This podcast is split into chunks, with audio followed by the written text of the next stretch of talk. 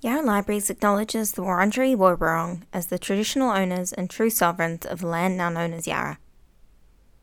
We also acknowledge the significant contributions made by other Aboriginal and Torres Strait Islander people to life in Yarra. We pay our respects to elders from all nations listening today, and to the elders past, present, and future.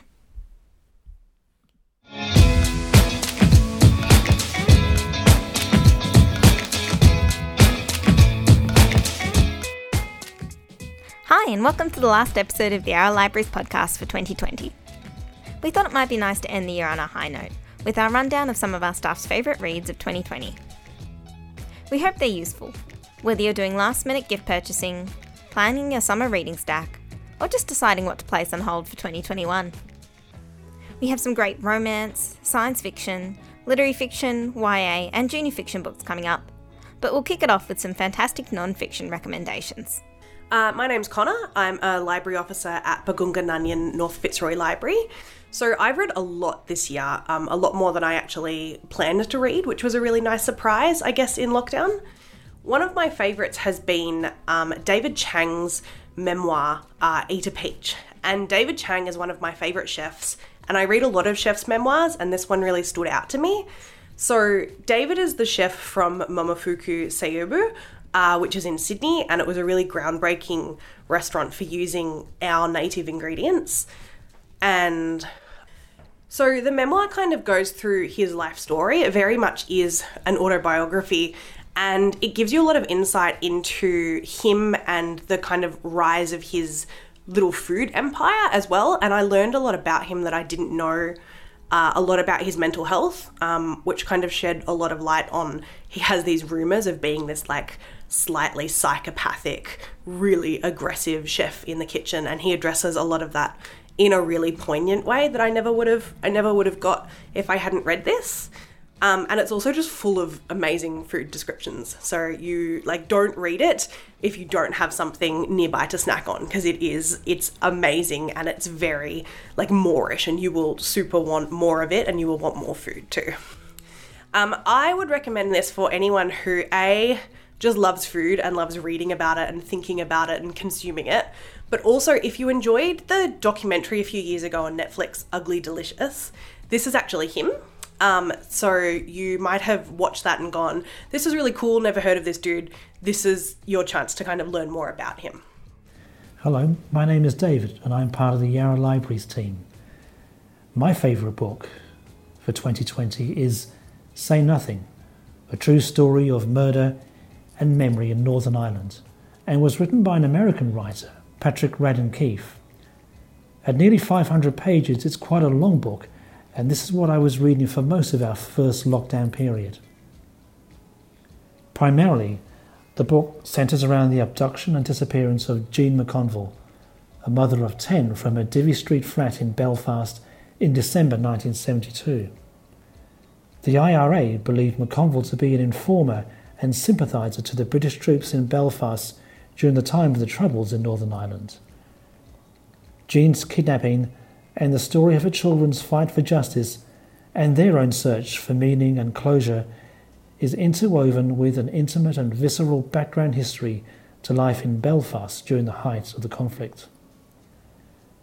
The book ventures beyond the ancient hostilities between Protestant and Catholic and casts a light on some of the key figures of the IRA and the eventual toll that the decades of struggle, protest, and violence took upon their lives as they lived beyond the years of the immediate conflict. Northern Ireland's recent history has always been of interest to me, though I felt many books on the subject are weighed down by a sense of history or are often skewed towards a particular political or cultural bias. However, I found that Radden Keefe's style of narrative non-fiction kept the subject's matter alive, particularly in how he traced the intersecting lives of the key figures. Incidentally, the title of the book came from a poem written by Irish poet Seamus Heaney called Whatever You Say, Say Nothing, which explores the themes of suspicion, silence, and treachery. So there we are, without question, my book of the year for 2020 Say Nothing, a true story of murder and memory in Northern Ireland by Patrick Keefe. Hi, my name is Nick. I'm a community programmer at Yarra Libraries based at Bargoonga Nganjin North Fitzroy Library, and I'm here to share with you my favorite book of 2020 um, The Crying Book by Heather Christle. It's a nonfiction book written by a poet, so naturally the work is very eloquent, poetic, and comes from that place of a poet's mind. It's about crying, as the title suggests. And Heather Christle goes into the history of crying and her own personal relationship to crying. And yes, I did cry while reading the book. And maybe you will too. I recommend it to poetry lovers, anyone who's interested in knowing more about tears and emotions, and anyone who's interested in nonfiction work. If you want something a bit more escapist after this year, we hear you. This year, even our dedicated non fiction readers said they read more novels than usual. So here are our picks from the fiction we worked our way through this year. Hi, I'm Marcia, and I'm the team leader at Bargoonga Nganjin, the North Fitzroy Library. And the book I'm recommending for the holidays is Boyfriend Material by Alexis Hall. This is the first book I've read by Alexis Hall, but I have colleagues who rave about him, so I was curious. Probably the driver in, in reading it, though, was it was compared to Red, White, and Royal Blue, which I read last year and adored. So I got into boyfriend material a few months into the lockdown and um, I loved it. It is the most romantic book. And the hardest thing to decide is do I like it more than red, white, and royal blue? And I think I do. I think the relationship between the two characters, Luke and Oliver, is a lot more honest and a lot more um, sweet. It's actually sweet. It's a bit. It gives me the same feeling as watching Notting Hill. It's um, that cast of of terribly English characters um, doing ordinary things but in a you know a bit of a quirky English way, which to me as an Australian seems um, like television. I would recommend this book for true romantics. It is so romantic. Luke and Oliver are. I knew from the outset that Luke and Oliver were, were perfect for each other, but they had to find it out, and they also had to battle through um, family relationships that blocked them. So that was that's part of the driver of the story. But generally speaking, if you like a good romance, it's beautiful. Hi, my name's Sam, and I work at Fitzroy Library. My favourite book of 2020 was Weather by Jenny Offill. I was reading uh, The Dream Songs by John Berryman, which is a, a collection of poetry, and uh, looking some looking up some stuff on the internet about that, and uh, saw that there was a woman called Jenny Offill who was inspired by John Berryman to write books. Uh, so I picked up her book Weather, which was released this year. And you can definitely see the poetic influence in the writing. Um, the, the book is written in a series of short paragraphs, which are stream of consciousness, uh, thoughts, and kind of pearls of wisdom, I guess. And uh, so it has this kind of dreamlike, uh, almost plotless um, narrative initially, but as you realize, uh, as you get uh, you know further into the book, you realize that there is a plot, and uh, there's a lot of uh, wisdom in there about um, you know the, the, modern world and especially um, the cl- climate change as well, and family relationships. And it's funny. It's really funny, um, and it's beautifully written. And I would recommend it to anyone who likes uh, slightly experimental fiction something different, something unique. And also, it'll only take you a couple of days to read because it's pretty short. Uh, so, yeah, that's my pick Weather by Jenny Offill as the book of 2020. Hi, I'm Tegan. I'm a digital and community learning officer at uh, Yarra Libraries, and uh, this year I loved Elizabeth Tan's Smart Ovens for Lonely People.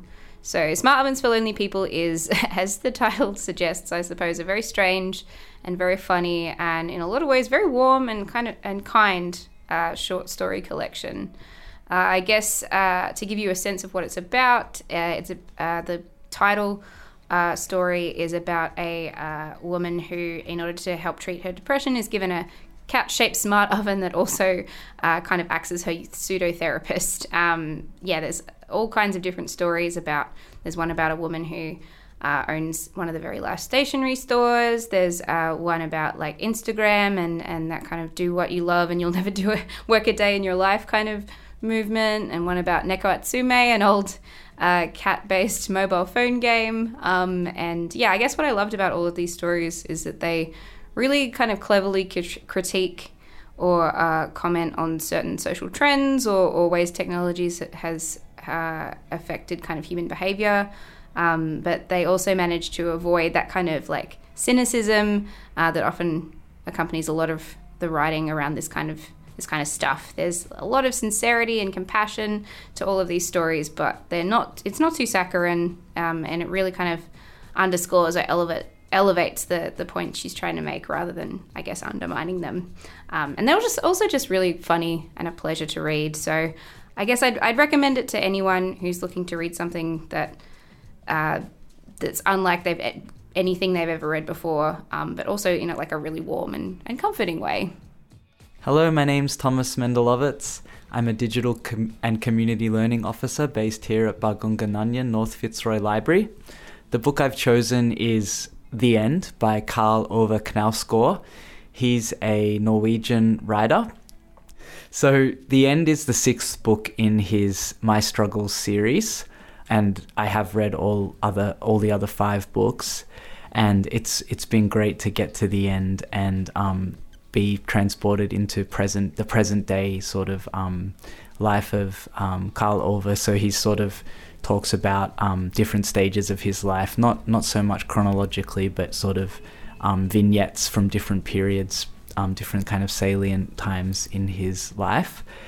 And I just love his the sort of stripped back minutia of his text. Um, there's no kind of pretentious literary devices. Um, even though you know it is it is kind of in the genre of literary fiction, he does talk about you know there are sort of um, tangential um, passages on art and writing and you know things all, all different kinds of things, clouds, um, philosophy, history, but it's a very sort of stripped back and bare sort of approach, psychological approach Something else I've really enjoyed about getting into the end, it's uh, it's a thousand pages, and the other ones are more like four or five hundred. But it really, it you feel um, it's something to look forward to reading them all. I think, um, and definitely um, re- reading this one, I'm really glad that I've read the others. Um, I don't think you would have to read them in order, um, but probably the end is considered the end, where and that's the only. Even though the other ones are numbered, I think that um, yeah, it would definitely be worth reading the other ones before this one, even though I think this one only has come out in English in the last year or two. Um, I would recommend this book for anyone who wants to, you know, have a lot of writing to look forward to, and a lot of very specific, very idiosyncratic, personal, and detailed writing. So it's not that you know, even though there are you know great stories of um, you know his marriage, his journey as a father, as a writer, as a young man, even as a boy, you know, they're all great like narratives, but it's not a plot, you know, it's not a plot, uh, a pot boiler, it's not a page turner. So um, I, I think if you enjoy, yeah, getting into someone else's head and someone else's experience, then this will be a very rewarding series. Hi, I'm Megan, and I'm the Collections and Reader Development Librarian at Bargoonga Nganjin North Fitzroy Library. And I'm cheating a bit and recommending a few books very quickly. Uh, first off, there were two books I loved this year that explored our relationship with um, animals Laura Jean McKay's The Animals in That Country and Robbie Arnott's The Rain Heron. In the first, hard drinking Grandma Jean finds herself in the midst of a pandemic that gives humans the abilities to communicate with animals, well, before it kills them. When in the grips of this disease, her son kidnaps his daughter and she goes searching for them with the help of a dingo, Sue. I listened to this weird, wonderful book as an audiobook, but I'd recommend it in any form to people who enjoy offbeat literary fiction with memorable characters. If you're put off by the whole pandemic thing, you know, I get it, uh, you might prefer Robbie Arnott's The Rain Heron. You might remember his beautiful prose and way of writing about the natural world from his debut novel Flames. In The Rain Heron, a soldier stalks a possibly mythical creature, but my favourite parts of the novel are the backgrounds to various characters' lives. There's this gorgeous chapter about a villager's relationship with squid, and I'm not sure how to make that sound less odd, but if you're after a beautifully written novel about our relationship with the natural world, then this is the book for you. Finally, for the space opera lovers out there, I devoured Arkady Martine's A Memory Called Empire. It's a murder mystery about language, diplomacy, and cultural imperialism, and it has something for fans of The Expanse, Altered Carbon, Becky Chambers, and Ursula Le Guin. Enjoy! Hi, uh, I'm Josh uh, at Yarra Libraries, and I'm a digital and IT support officer at Bargoonga Nganjin, North Fitzroy Library. So, my book of the year were two books actually, as it's the Earth Seed series by Octavia Butler. This series starts with Parable of the Sower and is followed by Parable of the Talents. Butler was an early American science fiction writer. She offered a unique perspective of class and race, as she was both a black and a woman. Now, she's often credited with helping start the genre of Afrofuturism. It's honestly the best post apocalyptic novel I've read. Uh, and it's told from a, a not from a. It's honestly the best post apocalyptic novel I've read. And it's told not from a heroic perspective, but one of survival that seems realistic and urgent. This series reminds me a lot of Margaret Atwood's MaddAddam series, dealing realistically with possible futures and just splendidly written, personal, and intelligent. I'd recommend this to anyone who enjoys either Atwood, dystopia, or simply amazing writing that makes you really feel each character and want them to survive in a difficult world. Happy reading. Hi, I'm Bridget. I'm the Children and Youth Librarian here at Bargoonga Nganjin, North Fitzroy Library.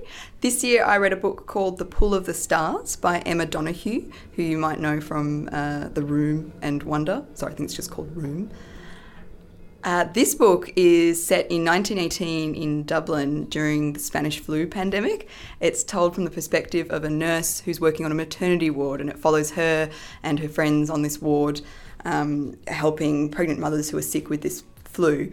Uh, so you might think it's a strange book to read during a pandemic, but it was such a beautifully written book. The characters were really beautifully drawn, and the portrayal of the female friendships was fantastic. It was sad. It will stay with you. It's a bit triggering in terms of. Uh, I would not recommend this for anybody who's about to have a baby, but it's such a beautifully uh, historical book that you will learn a lot from, and it also helped me put in perspective our current pandemic. Um, I would recommend this for adults because it's definitely not a children's book, uh, and yeah, as I said, not for somebody who's about to have a baby, but it is such a beautiful book about female friendship and the power of women um, in times of crisis. Summer stacks aren't just for adults. Bridget's also kicking off a few junior and YA recommendations. This year, I've also read a book called Stepping Stones by Lucy Knisley. This is a graphic novel for uh, middle grade readers, uh, kids aged maybe 7 to 10. Uh, it's about a young girl called Jen who moves to the country from, she previously lived in New York City, and she moves to the country with her mum after their parents are divorced, and she has to sort of find her way in this new environment. And also, uh, the experience of having step siblings in that her mum gets a new boyfriend and she has to uh, learn to get along with these two new do- uh, girls who are the daughters of her mum's boyfriend. I love this book because it's so relatable, uh, it's beautifully drawn, it's got lovely round cheeked, beautiful characters, and uh, it's just a very easy read. But I think kids will be able to see themselves reflect, their experiences reflected in the experiences of Jen, the main character. Um, I would highly recommend to anybody who loves uh, Raina Telgemeier and her graphic novels. It's a very similar feel and a similar look in terms of the way it's coloured and drawn. Um, and it's also, it has that authenticity because it is autobiographical in that it's the author's, um, it's her own experience that she's drawing from. So I think similar to Raina's graphic novels like Sisters and Smile, it has that real smack of authenticity um, because it's it's drawing on their actual experiences. So yeah, great for kids aged seven to ten. Hi, I'm Lizzie. I'm a children's and youth librarian at Yarra Libraries. The book that I'm recommending for this year is a children's chapter book or a junior fiction book. It's called The War That Saved My Life. The author is Kimberly Brubaker Bradley. I'd recommend this book for primary age children, so probably grades four onwards, possibly even early high school years. Some of the themes are a little mature, but oftentimes kids can just read books at their own level. So there's nothing to be concerned about in terms of themes with this. It's just got some sadness and some quite deep emotional issues. And I guess that's one of the reasons why I really enjoyed the book. The um, characters were really quite fascinating. It's obviously set in the Second World War, a period that I find really interesting. And funnily enough, there's been a number of kids asking about um, books set in the war and sort of historical novels, so I thought this would be a good one to recommend for that reason as well. The main um, protagonist has some um, really quite difficult issues that she's grappling with, and you can tell by the title that that it does resolve itself um, these issues and there are lots of twists and turns in this story as well. So as with lots of these children's books the the child is you know oftentimes either an orphan or distanced in some way from from their parents and that's certainly the case in this story but there are lots of twists and turns so it's not just a classic orphan story either. I think um, it gives a really wonderful portrayal of life particularly for children in the Second World War. It's beautifully written, it's really entertaining. I could not put this book down. There's also a sequel that uh, that you can get for this book, and that one is um, the war that I finally won. So this is probably my number one recommendation for a junior fiction book or a kids chapter book for 2020. And um, yeah, I hope I hope uh, that that you enjoy it. Uh, I'm Connor. I'm a library officer at Bargoonga Nganjin North Fitzroy Library. So, the other book that I had been reading that really stuck with me over lockdown was Georgina Young's young adult debut, Loner. It is astonishing. It is honestly the most amazing, uncomfortable, cuts really close to the bone book that I have maybe read all year. Um, and I absolutely loved it. It made me deeply uncomfortable and tense, and I really recognized a lot of my younger self in it, which I think in a book being able to do that and you still want to keep reading it is an accomplishment. So Loner follows this young girl, Lona, L O N A, and she is just, she's finished year 12, she hasn't gone to uni, she's dropped out of photography school, I think it was, and she's just aimless. She doesn't know who she is. She doesn't know what she's doing. She's pretty unpleasant. She's not very nice to the people around her. And but because you get the benefit of being inside her head, you get her inner monologue and you get to kind of learn why she's not very nice and why she's kind of grating and jarring to all the people around her. And it's just because she has no social skills. She's just an introvert and she doesn't like the world and she doesn't like people. And I really related to that actually. The other thing I really loved about this book, other than it was essentially just a portrait of me at 21, is that it is so Australian. It is absolutely a slice of life in Melbourne, uh, which I adored, but it's a side of Melbourne that I think you only get to see at a certain time of your life. Um, and it's this kind of very adolescent time of your life. And I think that when you get a bit older, the same places and the same corners and bars and things, they look different because you've kind of hopefully grown out of that really hate the world, awkward, don't know what I'm doing with my life kind of phase. Um, and yeah, I just think it is, it's a wonderful exploration of what it is to have left year 12 and have absolutely no idea who you are or what you're doing. Um, so I highly recommend this to anyone who maybe has just finished year 12 or who has grown enough that you can revisit that part of yourself and it won't be too painful. That's it. That's a small selection of the many, many books we loved reading in 2020. You'll find the names and authors, as well as where you might be able to find them in our collection, in today's show notes.